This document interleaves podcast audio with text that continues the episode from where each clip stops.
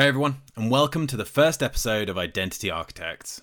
This podcast is dedicated to spotlighting individuals who have pioneered the way that data and identity is used to improve customer experiences. Over the coming months, we'll be speaking to individuals from multiple industries media, gaming, financial services, healthcare, and more. My name is Ben Cicchetti, and I'm the marketing director at InfoSum. And for this episode, our VP of Sales, Stuart Coleman, had the chance to chat with David Amodio about his role at Channel 4.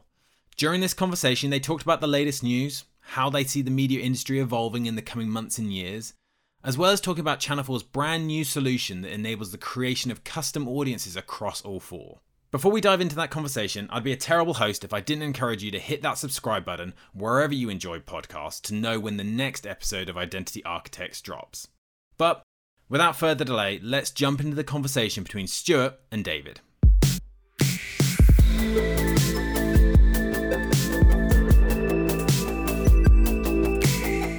Hi, everybody, and welcome to the Identity Architects podcast. Really, really pleased today to be joined by David from Channel 4. Um, I've known David for some time and really looking forward to speaking to him and hearing more about his kind of life in the world of identity. Um, David, it'd be great if you can start by giving us a quick intro to you, um, what you do, um, Channel 4, and, and, kind of your history a little bit, if that's okay. Yeah, hi Stu. Uh, thanks for having me on. Uh, really excited to be here. Um, yeah, so I'm, David, I'm David Amodio. I'm the Deputy Head of Digital and Innovation at Channel 4. Um, for anyone who doesn't know, Channel 4, uh, we're a UK broadcaster. Um, we're government owned, but we're, we're 100% ad funded. Um, and for the last six or seven years, I've, I've, been responsible for Channel 4's digital business and our innovation strategy.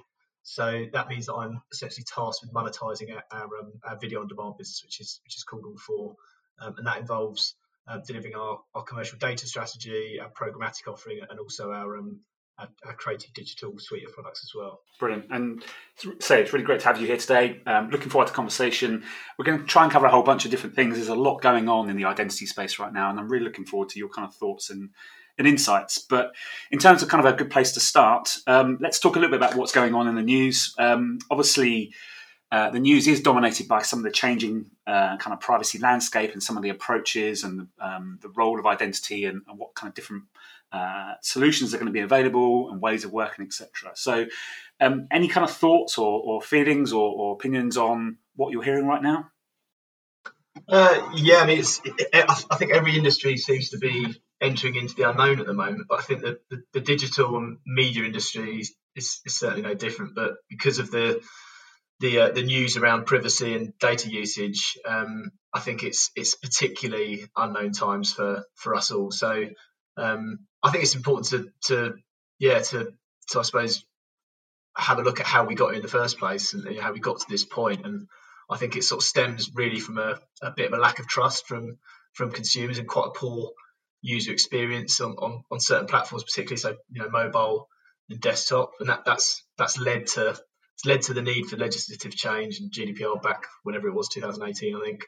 Um, but that's also meant that the, the tech companies and, and the um, you know the advertisers and the publishers are having to win themselves off of, of, of third party cookies. So um, yeah, there's there's there's there's a need for this change. It's happening for a reason, and and um, yeah, what will happen is, is, is the big talking point, I suppose.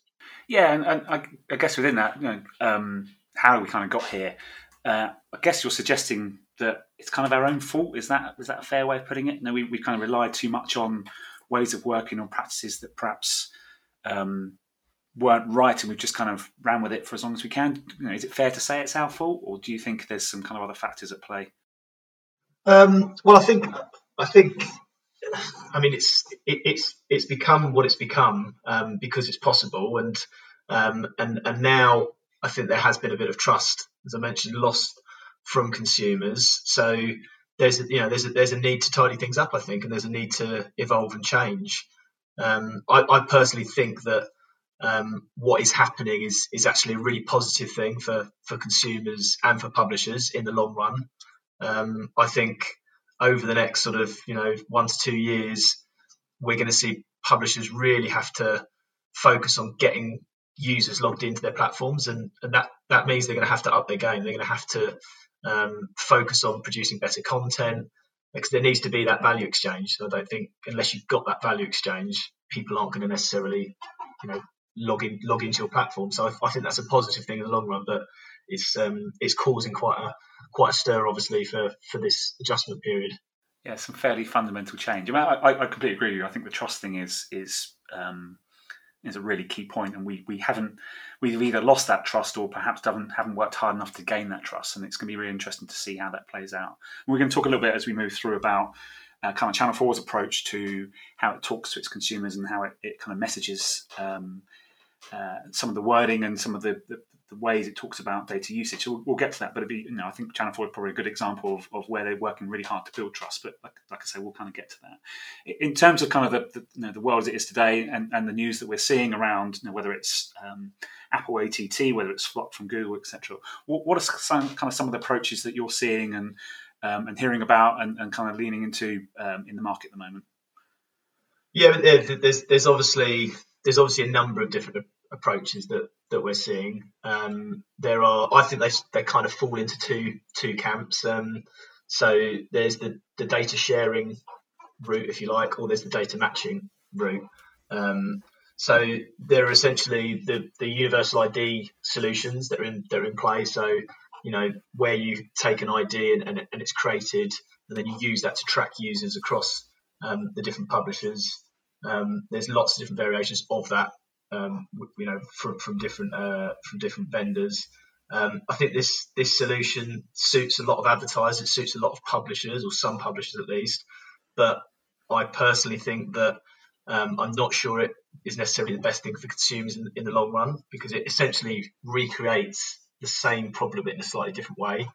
Um, the second approach is obviously the, the, the, clean room approach, whereby publishers match their data with advertiser data in, a, in a, clean, safe, and compliant manner.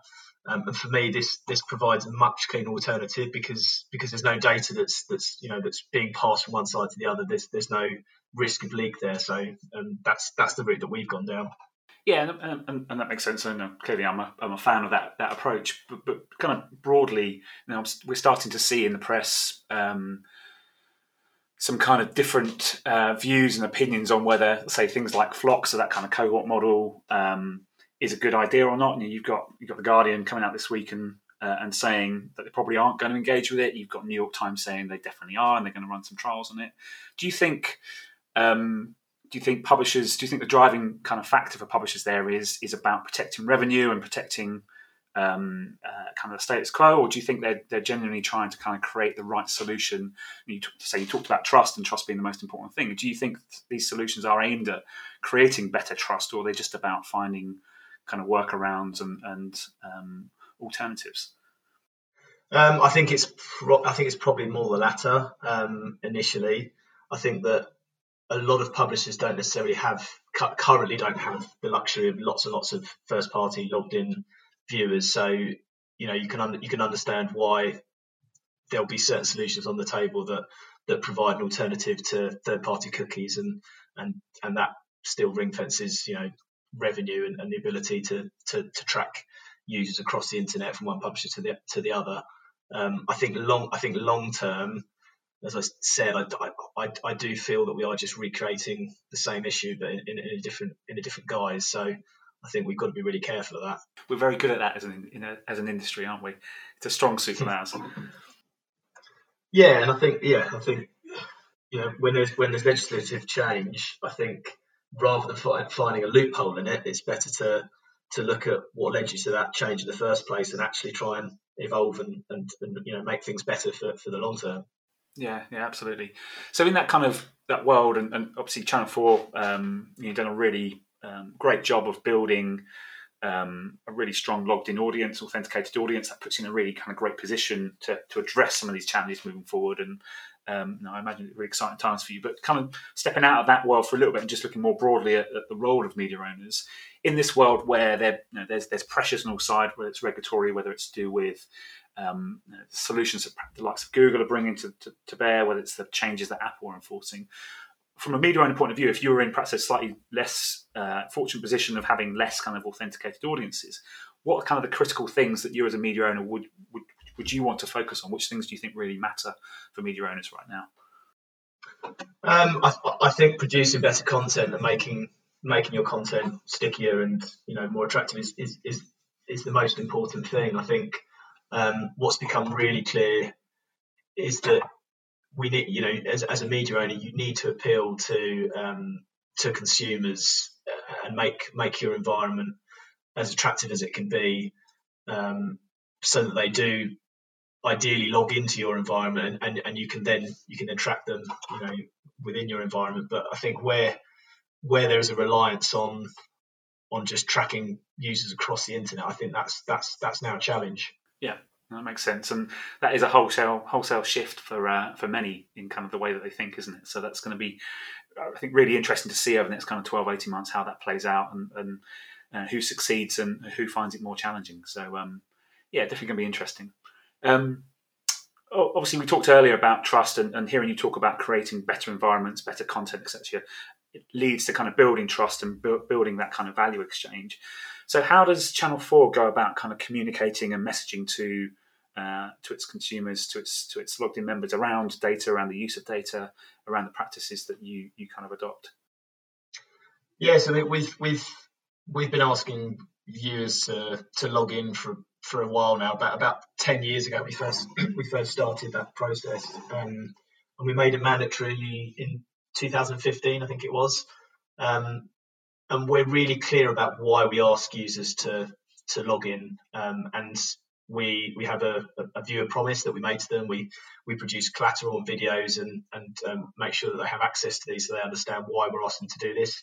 And the reason that we ask them to do this is, is quite a simple one. It's is to make their viewing experience more seamless and, and more relevant for them. So both in terms of the editorial content that we that we serve them, um, and also the ads that we serve them as well. So when we ask people to log in, we ask them for five pieces of information. We ask them for their name, email, um, their age, gender, and location. And that, that allows us to have a single view of that user, regardless of the device or, or platform um, they're on. So that gives them lots of functions that they wouldn't otherwise have if, if they weren't logged in. Um, and in addition to that, we know we know what they're watching, we know how they're watching it, we know where they're watching it, and that that lets us um, make recommendations to them in terms of content. It also allows us to to build more effective forms of ad targeting, which which makes their advertising experience more relevant as well. So th- these are all these are all aimed at you know being genuine benefits to, to the to the viewer and making their viewer experience better. Yeah, and, and you know I, have seen some of your your kind of messaging as a as a Channel Four subscriber myself. So um, know it is it's it is positioned and, and uh, produced in a way that's really clear and really accessible, and I think that's you know, that's that's great and, and all power to you for doing it. And how how important do you think that that type of communication is going to be moving forward for for you know, kind of the broader ecosystem? It, it's quite hard to to talk about data and privacy to, to the general population, but it is important to do it. Do you think media owners have to improve the way they do that generally? I mean, perhaps talk to some of your experiences on sites other than your own. How do you feel that that message is put across, and do you think that there is room for evolution there? Yeah, yeah. Uh, in short, absolutely. I think that um, consumers you know need to be talked to in in just normal language is the, is the first thing that we that we learn um, rather than gobbledygook. And and I think hiding you know hiding that information and that that message um, in a dark place on your website is is also not what you want to do. You want to be really transparent and open with with consumers because you know going back to why we got you in the first place it's, it's all about trust. So you know we've we've used um, we've used talent to do it. So when we first um, we first produced a, a kind of viewer promise, we got Alan Carter to to um, communicate with our, our viewers in quite sort of comedic, but but in, in just layman's terms. And then more recently, we've we've used Simon Bird from uh, from from the Inbetweeners to to narrate, uh, you know, again just being really simplistic and, and, letting people know why we why we need their information and their data and what we're doing with that data, um, and just making sure that you know they're, they're, they're served that and it's there and it's available. So I think other other publishers probably need to do more of that.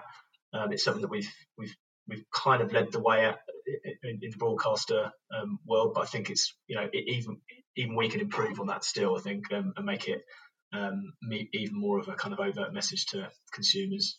Yeah, and and um, I guess there's also an argument there to say that if, if, we all get better at it, then the cumulative effect of, of us all talking to our consumers better probably helps us all uh, anyway. You know, if, if you're hearing a, a positive and, and, proactive message on one property, that can translate to an understanding on another property. So it's probably in the industry's entire interest to kind of work um, work fairly collaboratively on this. But uh, that's probably quite difficult to achieve. But perhaps a nice idea, nice ideal.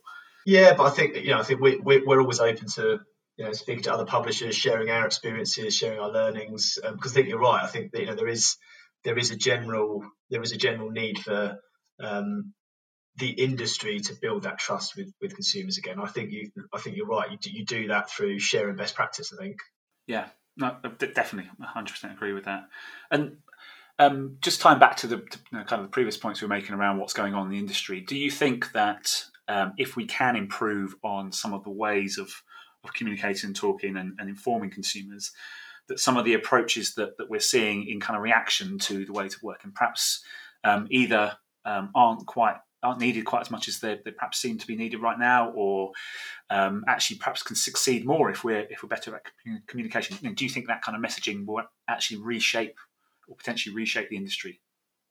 In, in terms of in terms of the approaches that yeah, you know, yeah, all the solutions, all the IDs, all the all the different approaches. You know, do you think that that um, communication, better communication, really underpins everything in that respect in terms of improving it all?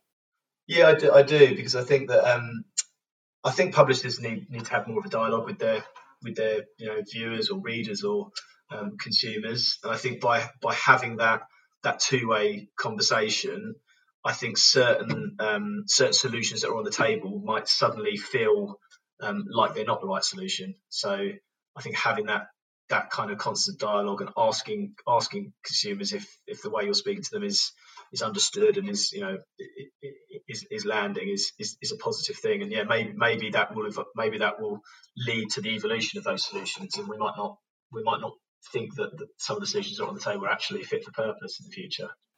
Yeah. Time will tell. Um, so uh, one thing is guaranteed for the next uh, next period of time is a lot of change I, I expect. Yeah. Everywhere. Um, good. Um, so obviously we talked about we talked about um, the fact that Channel Four has a really great position because you are able to get people to um, to kind of log into your environment and you, you, build great trust with them and great communication. That's that's really positive. But you, have got this kind of great position. How does that kind of transpose into what you then do with it? And I, I know recently, obviously, you launched the, um, the Brand Match product as kind of a, a way to, to power marketing across the entire Channel Four audience. Can you just kind of give us an insight into that product? Um, kind of why you launched it and, and why you know why it's kind of unique and why you think that that's kind of the future for um, kind of Channel 4's approach to um, to the value it can create in market.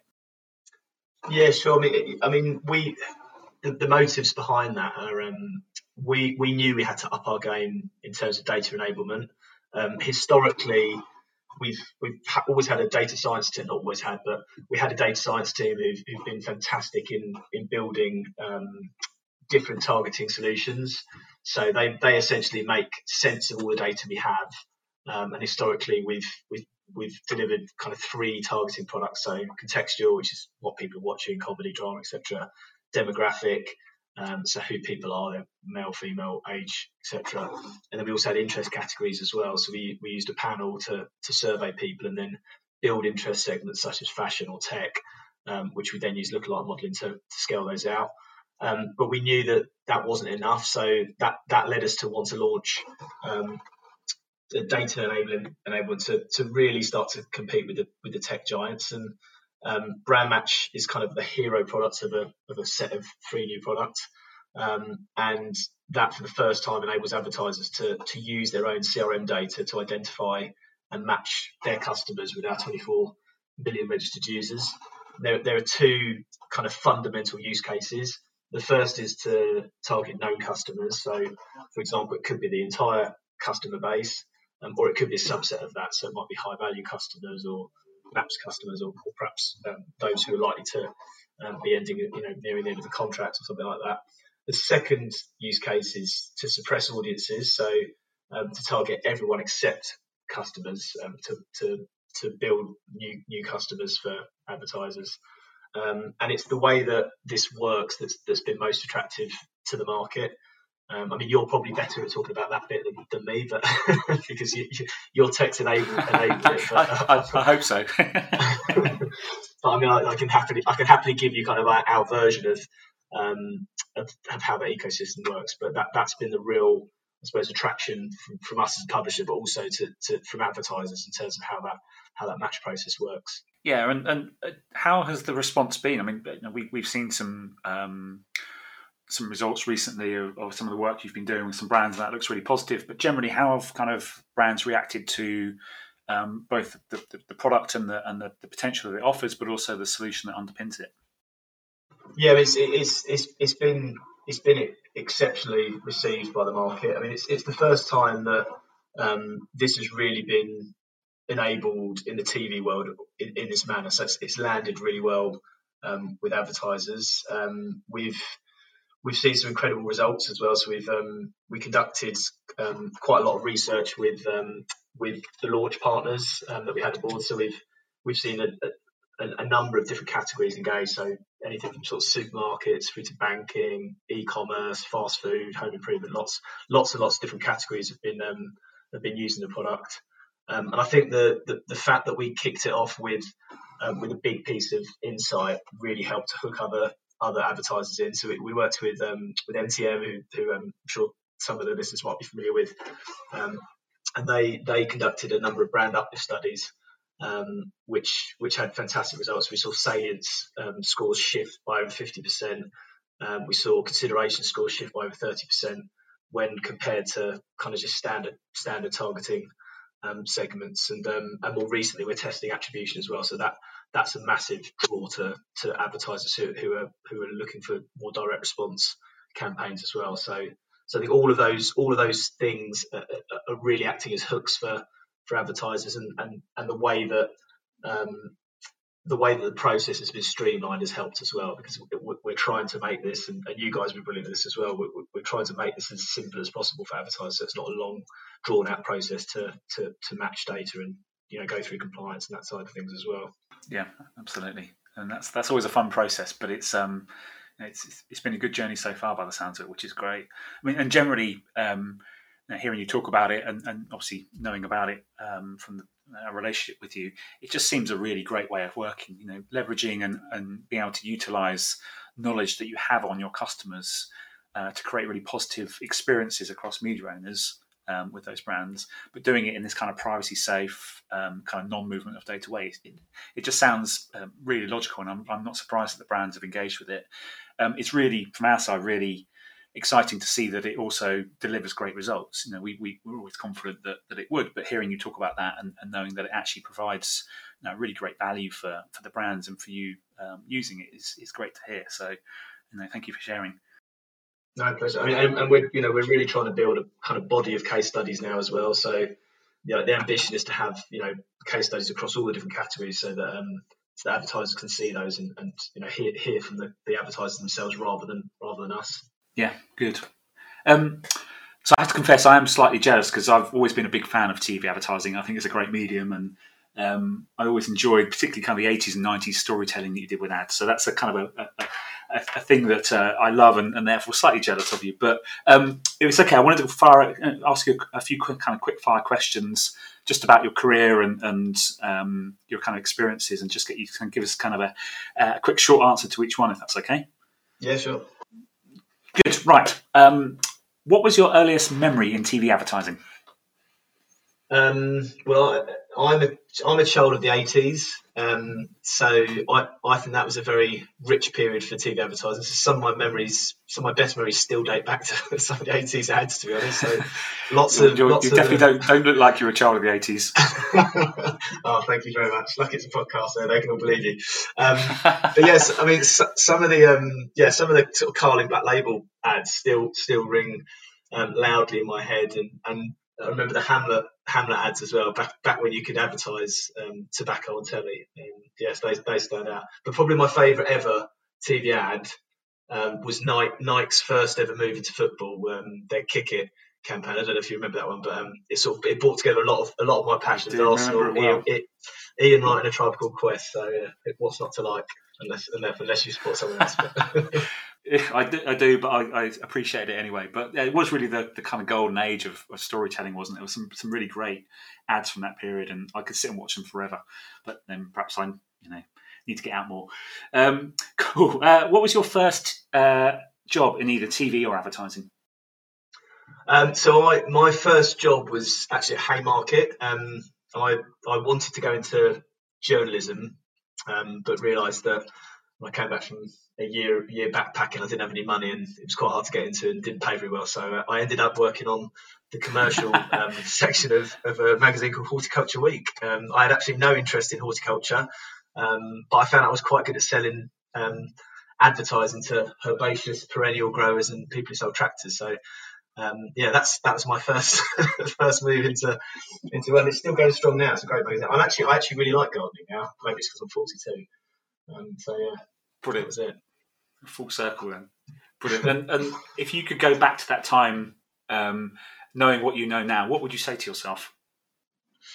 Um, don't don't be afraid to to make a few leaps into different parts of the industry. I think um, I was reasonably brave and moved moved about a bit, um, put myself outside of my comfort zone. But I think the more you do that in this industry, the, the better, the more you learn. So yeah, I'd probably tell myself to do that, and also maybe buy lots of Bitcoin when it first comes out. yeah, definitely. I think we'd all do that, wouldn't we? Good. We've obviously talked today about um, the industry, and we've we've highlighted some of the challenges that are going on and some of the kind of evolution of, of the space. But um, you know, for, for a lot of people in advertising and, and the advertising industry, it is uh, something that we we enjoy doing. It's you know, it's a passion. Um, so, what do you love about the industry? Um, and what do you love about what you do right now? Um, lots. I mean, lots of things. Uh, I, I, it sounds like a bit of a cliche, but I, am genuinely um, very charmed to work with such a smart and talented group of people, both both those above me and, and below me, and inside Channel Four and outside of Channel Four as well. Um, and it, it, it, really doesn't cease to amaze me how resourceful and adaptable the, the, teams are. I think our response to COVID and the way the industry's responded to COVID, um, you know, to not just not just adapt but also thrive is is incredible. And I think specifically to Channel Four, I'm very proud to work for an organisation that is, is, genuinely a force for good. I think it's quite it's quite nice to be able to say that out loud and, and actually mean it. So yeah, that that makes me happy every day. Yeah, I think that's great. It's um, it's been a challenging time, but it's great to see um, so many people and organisations really kind of step up and um, and, and you know, approach it in a really kind of positive way. So yeah, it's great to hear. Um, we talked earlier about uh, communication. We talked about how you talk to customers. Um, you know, the old, the, the kind of the, the, test that people always say is kind of the granny test of can, can you explain it to your, granny? But uh, kind of to play on that a bit, um, if you were to try and explain uh, identity and the role of identity in advertising to a 10 year old, how would you go about that? Tough question. I, I, sadly, I think the 10 year old could probably explain it better than me in this day and age. probably be more in the Quite Possibly. Um, I would probably, I'd probably say, um, I'd probably say you are a very important person, um, and lots of companies want to sell you stuff and sell stuff to people like you. Um, and in order for them to do that, they need to make sure that you are actually who you who who they think you are um, before they can talk to you and communicate on the on the media you consume. And they can do that in two ways. They can either guess who you are um, by looking at stuff they think they know about you, like you like chocolate or you like football, um, or they can uh, they can make 100% sure that you actually are who you are um, by knowing your name or email address. Um, which of those two do you think are better? And hopefully I'll say the second. Describing people that like chocolate and football, you just described me. Um, cool. So, um, two questions kind of roll into one. What keeps you awake at night, and what gets you motivated in the morning? Uh, what keeps me awake? Normally, my one-year-old, and if not my three-year-old, keep me awake at night. Um, they also get that's also the answer to the second question. Actually, they get up in the morning as well. Um, but I'm assuming you mean work-related stuff. Um, work, yeah, definitely work-related. Um, yes, I mean, there's lots of work-related stuff that sort of rattles through my head um, at night when I'm trying to sleep. Um, one of the main things is is how, as a broadcaster, we can deliver more proof points to advertisers uh, to, to show and to prove that TV and, and broadcasted video is, is the most effective use of their money. Um, I mean, we're extremely confident that it is, and lots of advertisers um, are also confident in that fact. But I think we've we've got to be better at um, producing more evidence-based products. So, so, that's that's what there's a there's a real focus for us on doing that at the moment. Um, and then the second question, what um, gets me up in the morning? Um, it, it's, probably the just the breadth of work, different projects that that we're working on at the moment. So we're working on you know monetizing our, our social channels now as well. We're we're evolving our programmatic business, uh, testing private marketplace soon. Um, and we're also looking to evolve our, our, data products further. So that breadth of work is, is, is really quite exciting. Yeah, definitely. Um, like I say, some really interesting times ahead um, for a whole bunch of reasons, and it's a great time, I think, to be in our industry. So um, I probably share your motivation. Um, good. Two more questions from me. Final two questions. Um, if there was a song that was the soundtrack to your life, what would it be? uh, oh God, no idea. Um, probably any anything by David Bowie, Space Oddity, I'd say, or or, uh, or, or, maybe the Ga- the Gambler by Kenny Rogers. That's another one. Brilliant. All right, we'll go with those. So they're on repeat on your playlist. I take it. uh, yeah, too often. Good. Um, and obviously, um, this podcast is all about individuals who have um, been involved with and pioneered new ways to kind of use data and, and kind of deliver better consumer experiences. Um, so when you look at people that you admire in the industry, is there anybody that you would nominate for an interview around um, kind of identity architects and, and pioneers?